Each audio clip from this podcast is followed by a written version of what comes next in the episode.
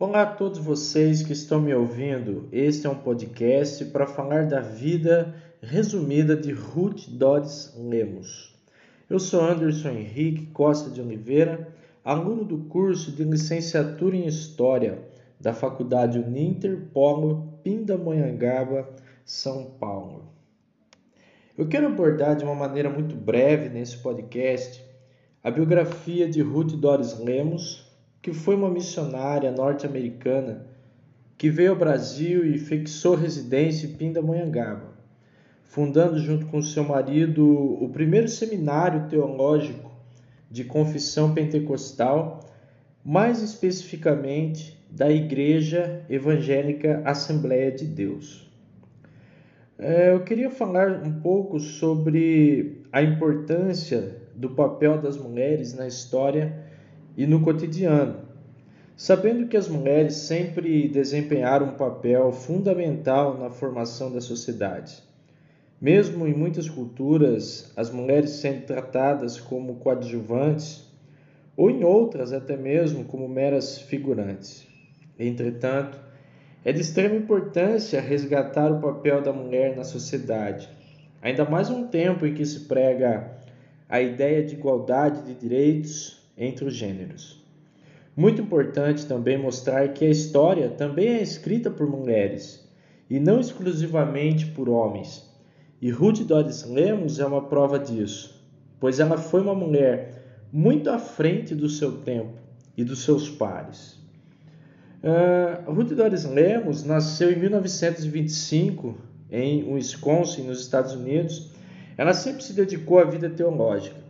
Ela era formada em música, pedagogia e teologia pelo Instituto Bíblico dos Grandes Lagos, em Illinois, nos Estados Unidos.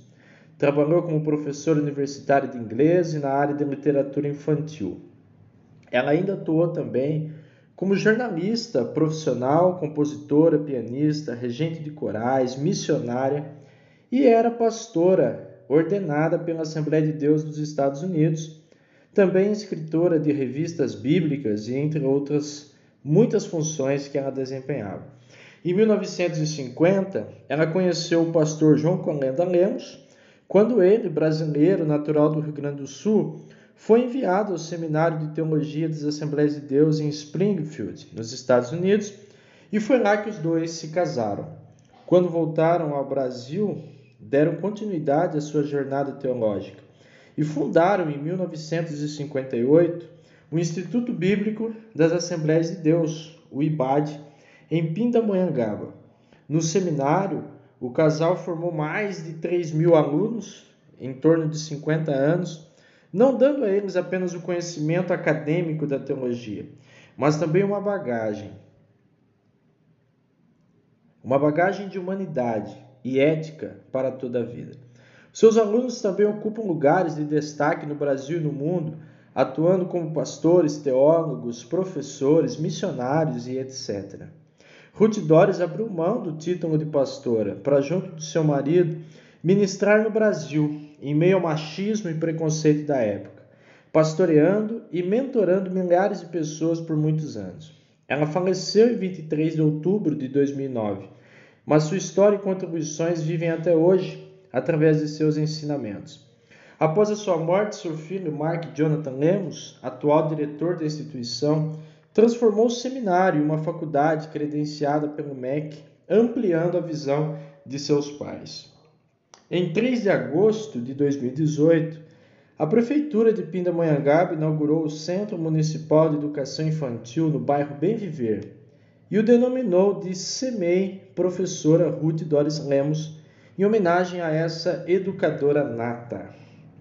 Para perpetuar a memória os feitos dessa mulher incrível, acredito que poderia ser organizada nas próprias instalações da FABAD, a Faculdade Bíblica das Assembleias de Deus, uma espécie de museu com imagens, escritos, pertences de Doris Lemos, visto que a casa onde ela morou por muitos anos fica dentro do campus.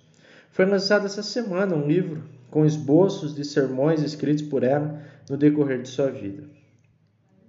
Eu quero te agradecer por chegar até aqui comigo. Muito obrigado por chegar até aqui e ouvir um pouco sobre essa mulher que pensou à frente do seu tempo, enfrentando o machismo dentro de um dos sistemas mais machistas e patriarcais do século XX, a Igreja Evangélica Assembleia de Deus.